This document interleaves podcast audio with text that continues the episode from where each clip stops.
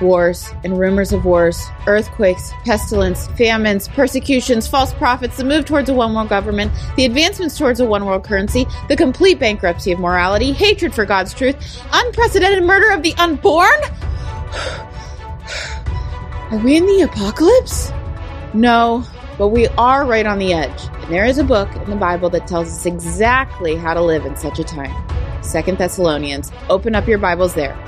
We are the generation that could see the return of Jesus Christ. We are living on the edge of the apocalypse. Open up your Bibles with me, please, to Second Thessalonians. Father, right now we are turning to your word.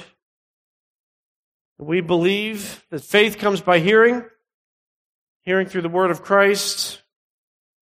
We believe that your word does not return to you void. It always accomplishes the purposes for which you send it out.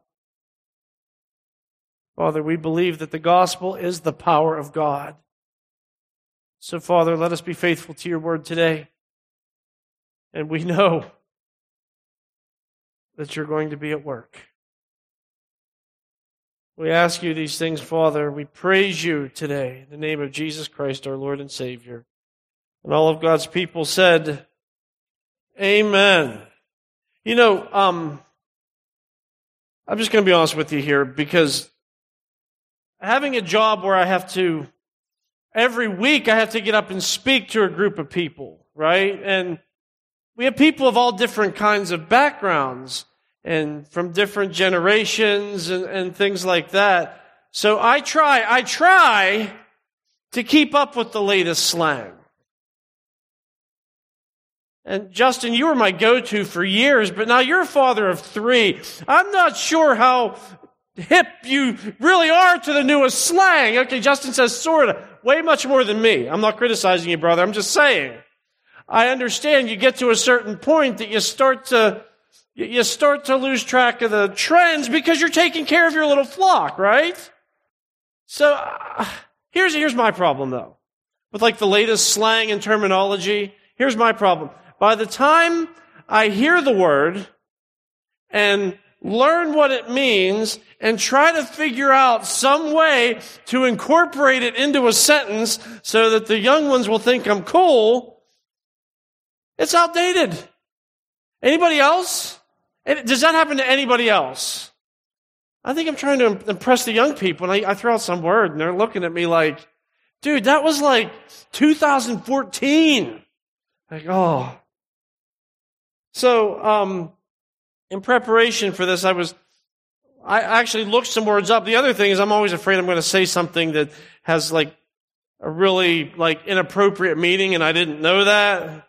So I looked these up and as far as I know, these ones are safe according to the websites that were telling us the latest terminology. But, um, for us, for those of us trying to stay relevant, here's, here's some new slang words.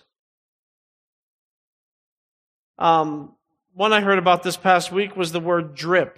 How many people have heard drip? I don't mean like out the faucet. Drip. And what does drip mean? Shout it out if you know. Cool. I, Evan knew. It's having cool clothes, right? It's, it's having style. Now here's the thing I don't know. Like a, a pastor friend was telling me about that because the kids in the youth group were using it. And I'm like, so how do you use that? Like, you're covered in drip you're really dripping. It's like, oh, sorry. like, I don't know how to use it, right? Apparently, Evan can tell me later, all right? Uh, here's another one that I just learned. This first time I just read this this week. Situationship. How many people have heard of a situationship? Exactly one of you. All right. Sierra, I, what I read was a situationship is a relationship where you're more than friends, but you're not yet a couple. Is that right? Okay. All right. You're more than friends, but you're not a couple. There's like, the, I guess there's this gray zone where you're neither. That's a situationship. But here's a word that really resonated with me this week. It's the word cheugy. I think I'm pronouncing it right. C-H-E-U-G-Y. How many have heard of cheugy? Just a couple of you? Okay. Dana, thank you. All right. I need to find out where you heard it because I just, what's that? Your daughter. Okay. Well, here's, here's what I learned about cheugy. And again, this resonated with me. Cheugy means out of date or trying too hard to stay relevant. And I'm like, I feel that. Cheugy. Um, and those of you that don't understand, maybe um, from the older generations, maybe we could say it's um, you're trying to be hip. Remember hip? You're trying to be hip, but you're actually a square. Um, feel so old now, but um, but here's one. Um, actually, um, Brooke taught me this one.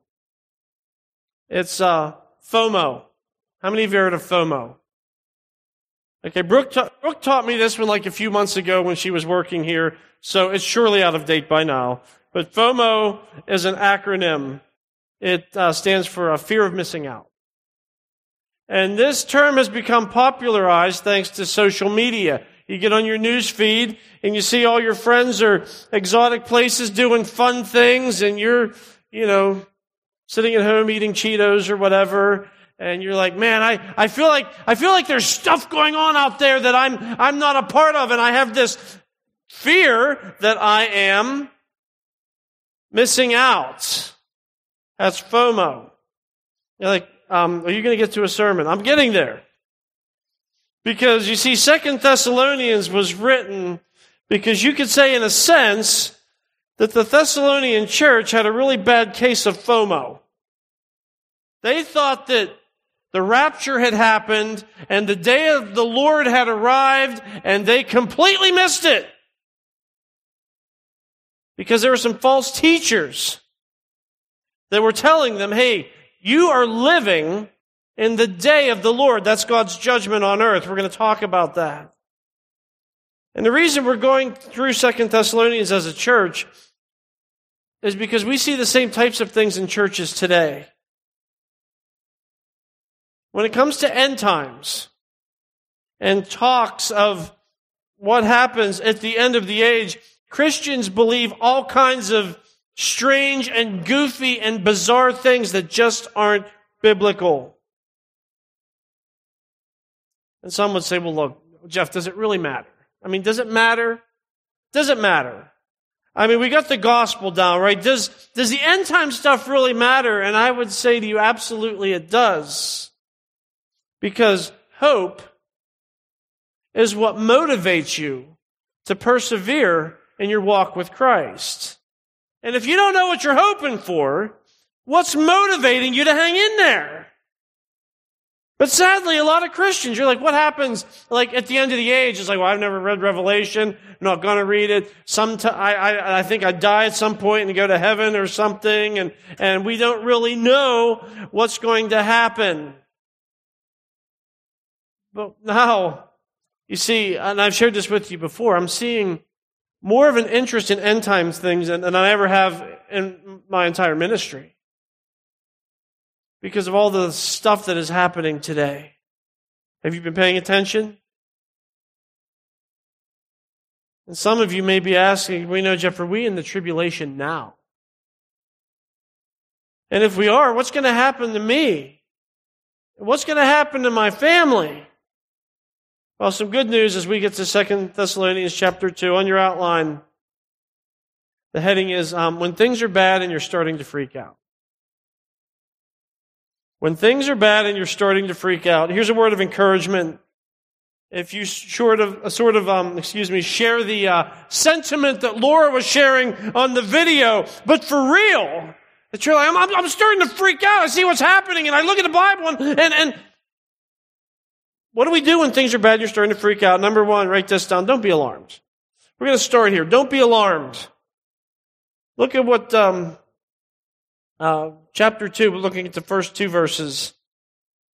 Paul says, "Now concerning the coming of our Lord Jesus Christ and our being gathered together to Him, we ask you, brothers, not to be quickly shaken in mind or alarmed, either by a spirit or a spoken word." Or a letter seeming to be from us to the effect that the day of the Lord has come. Stop there. He talks about being gathered. He's talking about the rapture, right? Now, um, this is Second Thessalonians, and the letter he wrote them previously was called, okay, First Thessalonians. Thank you, Bible college students, just seeing who's still with me here. Um, but back in First Thessalonians chapter 4, he taught them all about the rapture, right? What is the rapture? We've talked about this uh, in the past time. We're going to run through it again. What is the rapture? Review for some, and some of you who may be uh, uh, just started joining us recently. This is going to be some new information, but we're going to go through it quickly. What is the rapture? The rapture is the future event when Jesus Christ descends from heaven to gather his people. Those who died and those living to be caught up together to meet the Lord in the air, to receive their glorified bodies, and to be kept from the day of the Lord. You're like, well, what, wait, what's the day of the Lord? Because I know he, said that here in verse 2. What's the day of the Lord?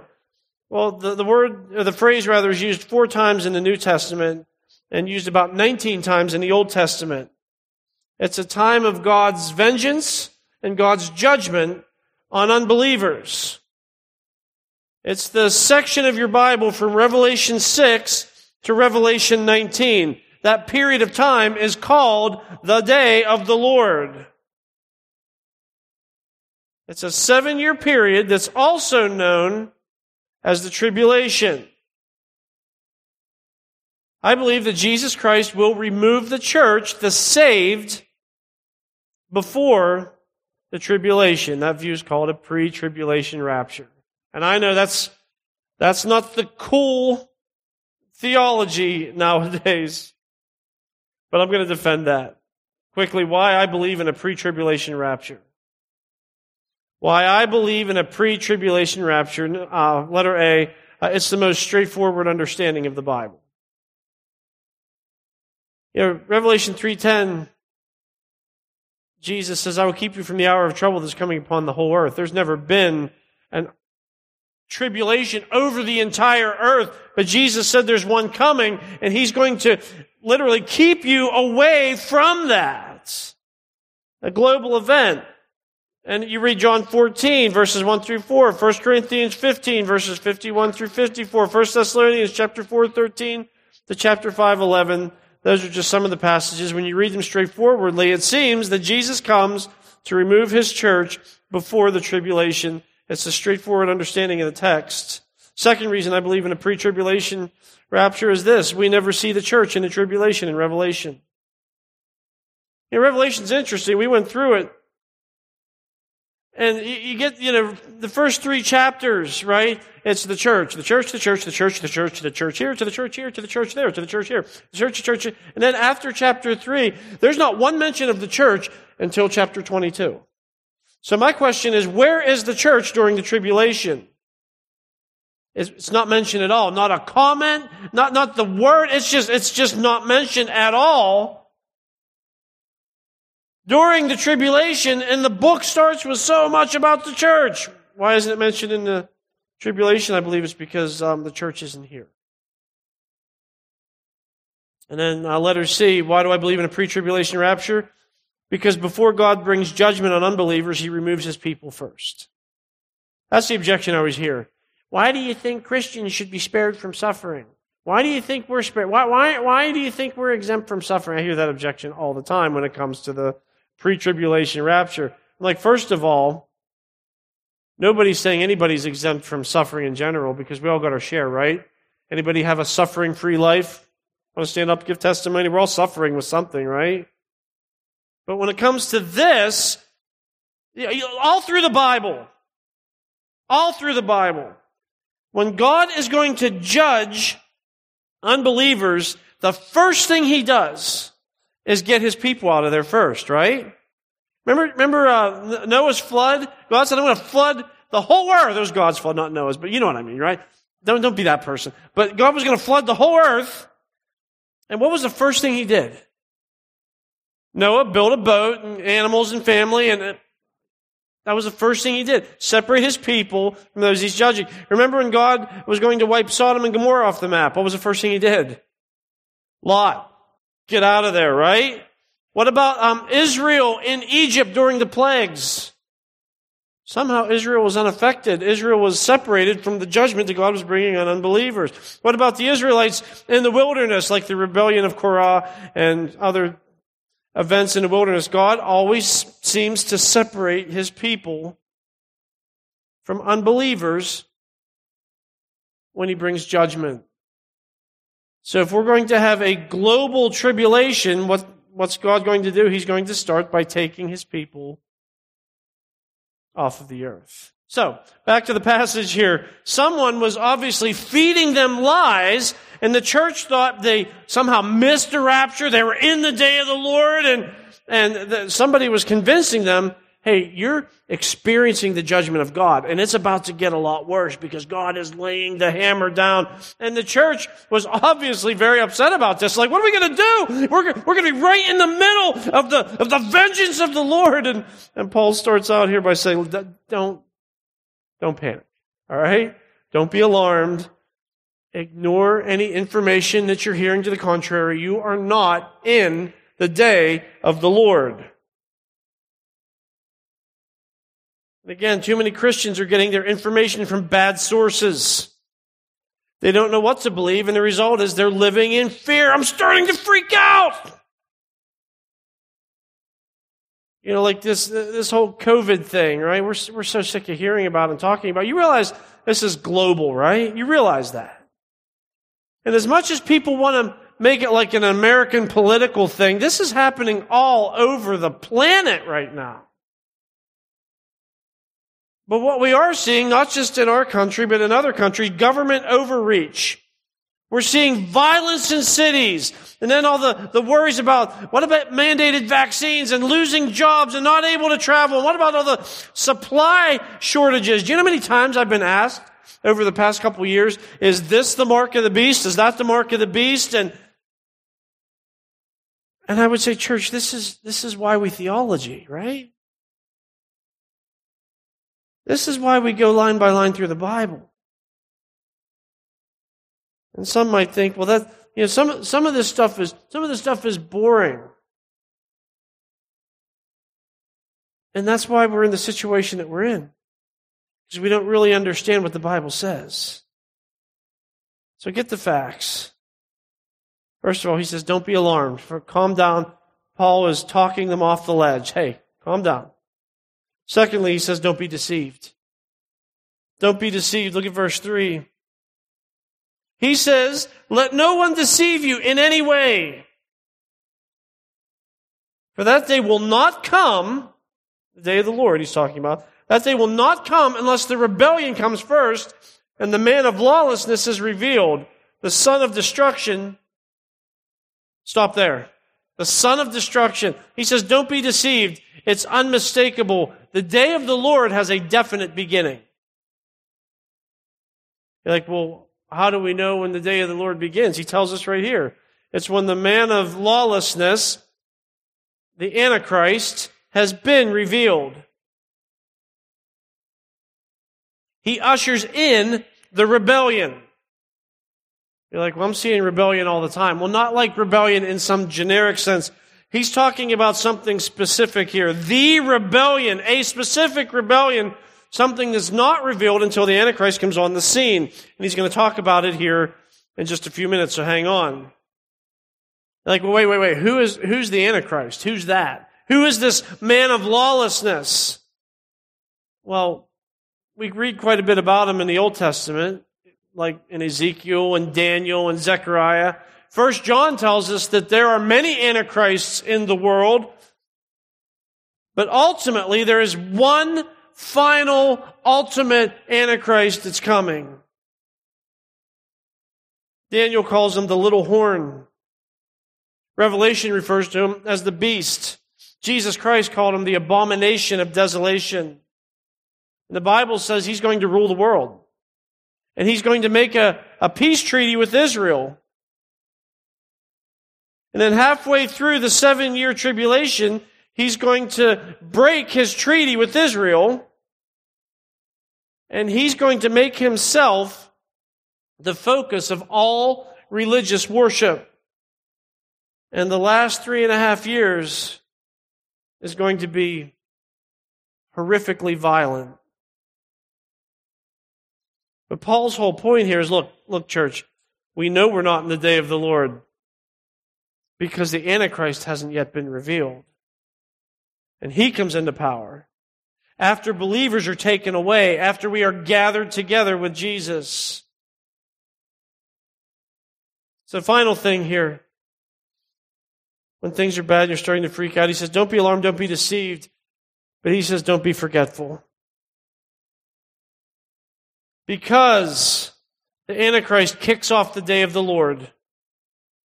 Paul says, let, re- let me remind you who he is, so that you will take note that he's not here yet.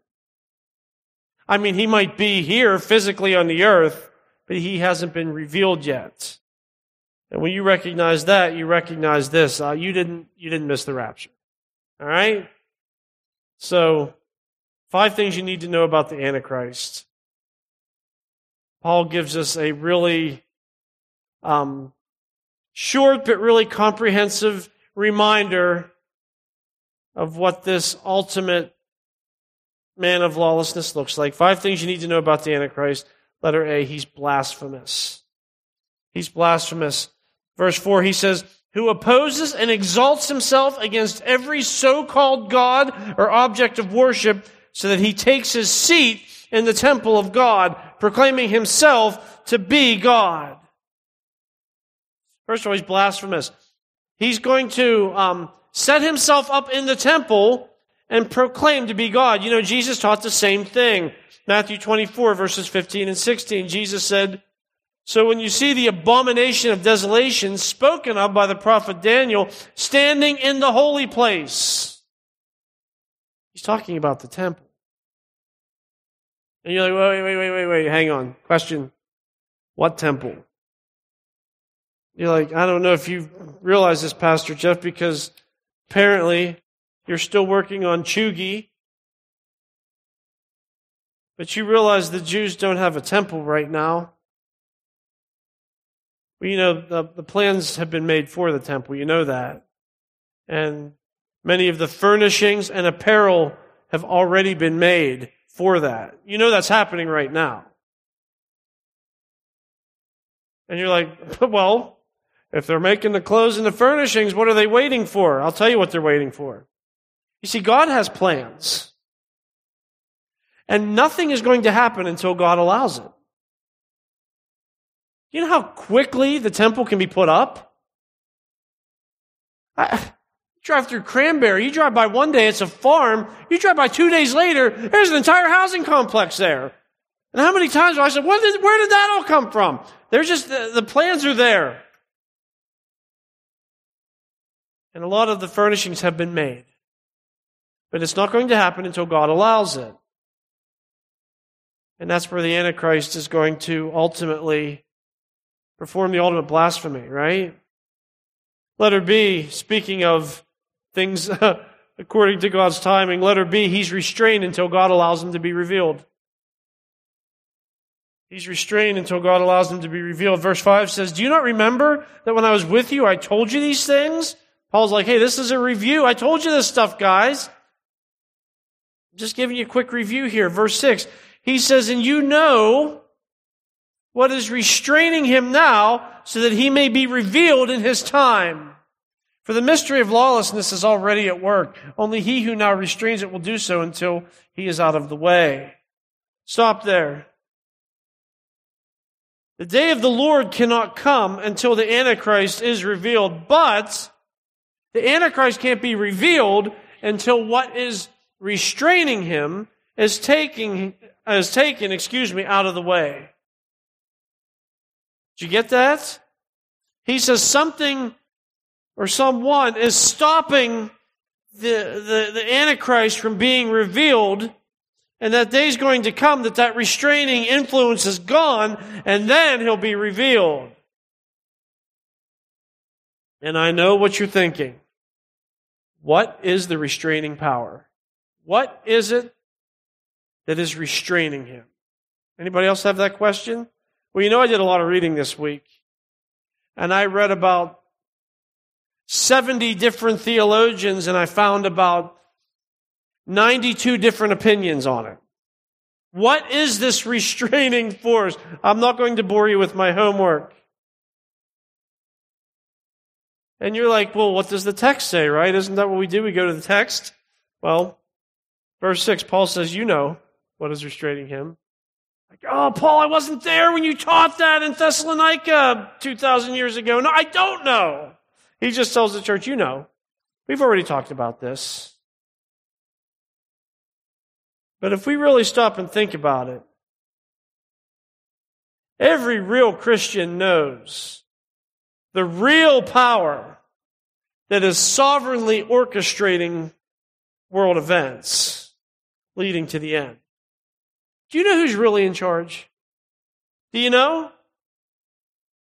I mean, who's really in charge? If you don't know who's really in charge, I will resign right now because I have completely failed you. Who's really in charge? Shout it out. God is in charge, right? He's in charge of every single detail and every second and every molecule in the universe. God is in charge. Specifically here, he's talking about the Holy Spirit. Now think about that with me. The Holy Spirit, that's one of the things that he does, is he restrains sin. Like, well, how does he do that? Well, if you're a Christian, you know exactly what that means. Galatians 5:17 tells us that the spirit prevents you from doing what you wish in the flesh. Can anybody give testimony that your flesh wanted to sin and the Holy Spirit said, no, we are not going to do that. That is not who we are. That does not honor our Lord. So you're like, you know what? I'm not doing that. Have you ever had that experience? If you haven't, mm, you got problems. Just as the Spirit restrains evil in Christians, He restrains evil in the world. Jesus said in Matthew 5:13, "You are the salt of the earth. But if salt has lost its taste, how shall its saltiness be restored?" You see, God's presence on earth is in and through His people, and that makes us salt. And because we're here as salt, just like salt on food, we preserve from decay and corruption.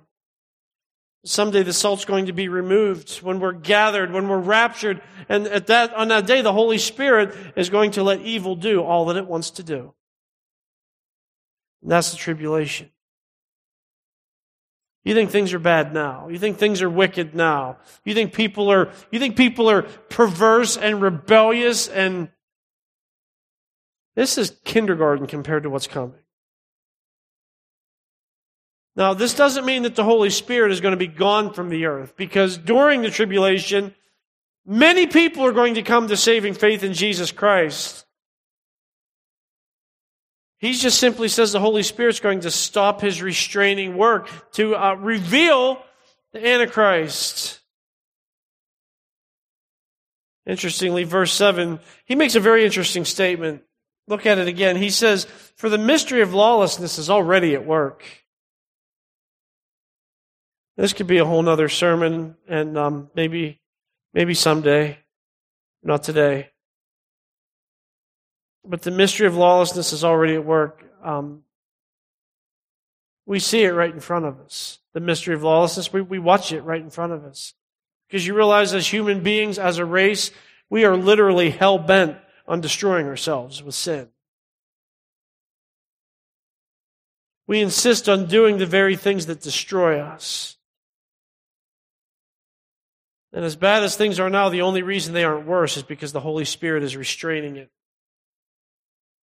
In His people and globally through His people that He indwells. But He's restrained until God allows Him to be revealed. Let her see, He will be destroyed. Look at verse 8. It says, And then the lawless one will be revealed. Okay, after the restraining is gone, the lawless one will be revealed whom the Lord Jesus will kill with the breath of his mouth and bring to nothing by the appearance of his coming. Whew. I, I, I kind of laugh, you know, I'm studying and reading this and rereading this and rereading this and, and Paul's like, He's like, and then at that point, the Antichrist is revealed. Fast forward, here's how he's destroyed. Like, he just jumps right to that. Like, he's so excited on the day that Jesus Christ comes to, to take care of business. He's talking about Revelation 19. Um, spoiler alert if you haven't read that. Um, it doesn't end well for the Antichrist. Revelation 19 talks about the what we call the Battle of Armageddon, but it's not really a battle because battle implies two sides fighting. And that's not exactly what happens. If you read it, Jesus shows up and everyone who's rejected him, he just destroys them. Letter D, um, Paul's going to now kind of take us back. Like ultimately, he's destroyed, but okay, we're going to jump back here, and I'm going to tell you a little bit about him before his ultimate encounter with Jesus Christ. Verse nine, um, he is Satan powered. He says the coming of the lawless one is by the activity of Satan, with all power and false signs and wonders. He's Satan powered. See, with the Antichrist, you have to, you have to think of it this way. God the Father has his son, Jesus Christ. And the Antichrist is going to be, in a sense, like Satan's man in the way that Jesus is God's man. It's just, it's the most wicked blasphemy you can think of. Satan's like, oh, you have the one who does miracles, who, who died and resurrected and the world worships, Satan goes, Oh, I got one of those too. This is mine. It's, it's sick. It's sick. His origin is Satan, his power is satanic. He performs signs and wonders. He, again, he has a resurrection. We talked about that in Revelation. Like a literal one, does he fake it? I don't know, but it's the, the means by which he, he deceives the world into worshiping him. Such a twisted copy. God the Father and God the Son. And finally, he is deceptive. He is deceptive. Look at the last three verses. He says, And with all wicked deception for those who are perishing, because they refuse to love the truth and so be saved. Um, notice what it says there. It doesn't say they didn't know the truth. What does it say? They refused to love it. That's the problem. Like they had it. They just refused it. And like his quote unquote dad, Satan, the Antichrist, as a deceiver. And it is so easy to deceive people who don't want the truth. They will believe anything. Like, well, what about God?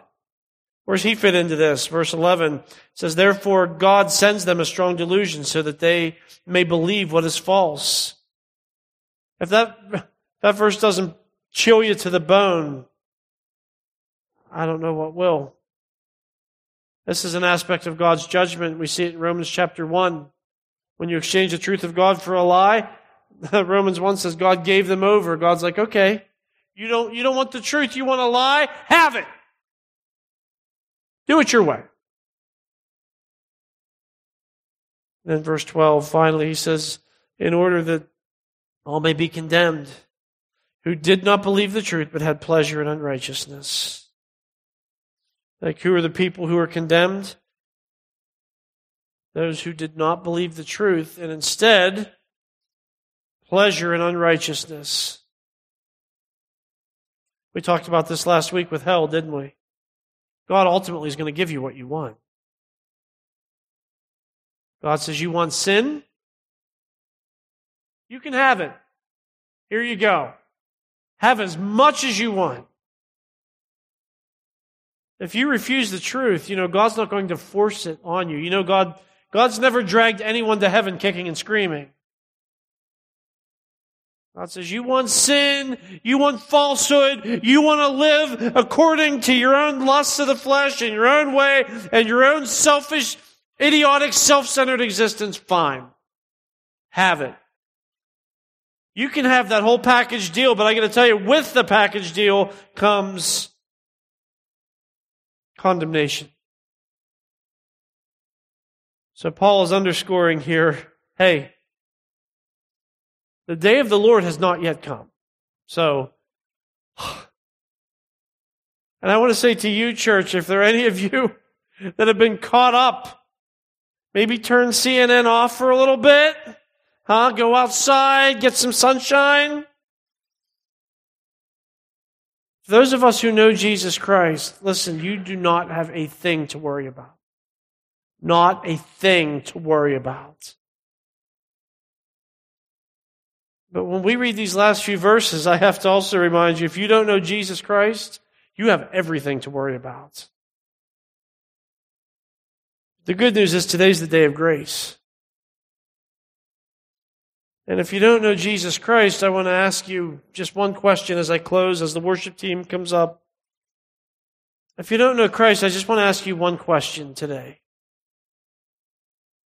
What are you waiting for? I mean, really.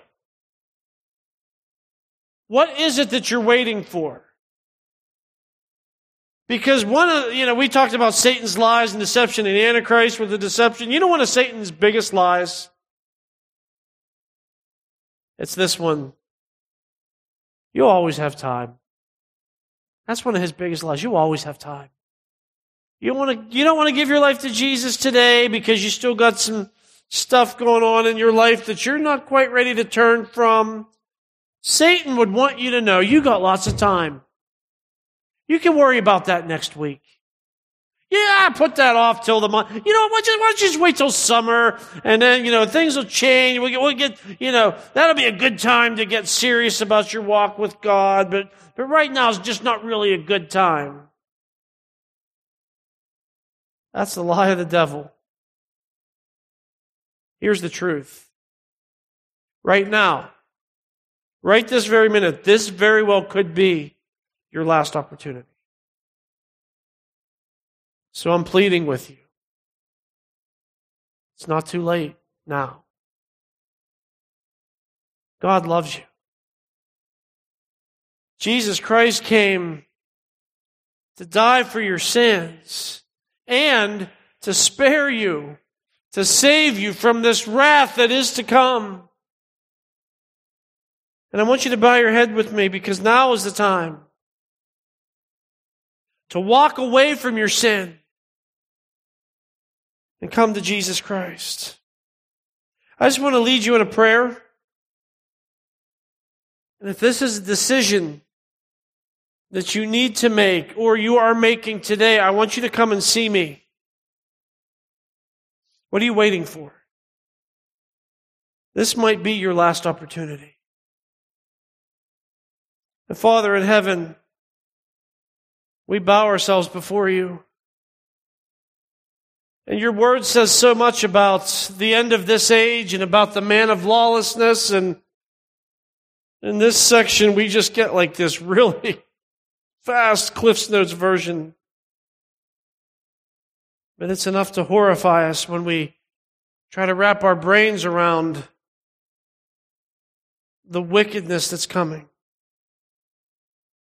So, Father, to that end, I want to lift up those who don't know you. If there's somebody here, whether they're sitting here or watching this at home or watching the, the stream later or listening to the podcast later, whatever, I pray that you would bring them to the end of themselves.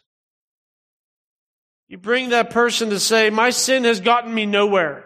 I have made my life miserable by choosing to do things my way. I have ignored God. I have done everything I could to shut him out. And I realize today that God loves me with an infinite love and he demonstrated that by punishing Jesus Christ for the sins that I committed. That you would, Father, I pray that you would help that person understand that it is through believing in Jesus Christ, receiving Him, that their sins are washed away. That they would pray, I believe that Jesus died for me, and I believe that through receiving Him, I become a child of God because that's what your word says. Father, I pray that that person would reach out, whether it's to me or one of our elders, a small group leaders, anybody who they know that knows the Lord and knows your word. Father, we believe the time is near. But at the same time, Father, we rejoice because this passage was meant to give us comfort. Father, I confess to you, there have been times over the last couple of years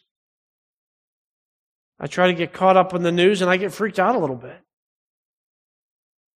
What's going to happen to my kids? What's going to happen to me? And what's going to happen to the church? And what? But we're reminded not to be alarmed or deceived or forget what your word says. You're going to take care of us. Thank you for that reassurance from your word today. We pray in Jesus' name. Amen. This is Pastor Jeff Miller, and I would like to thank you again for listening to the podcast of Harvest Bible Chapel, Pittsburgh North. And you know, a question that I get asked frequently from people is this How can I support your ministry?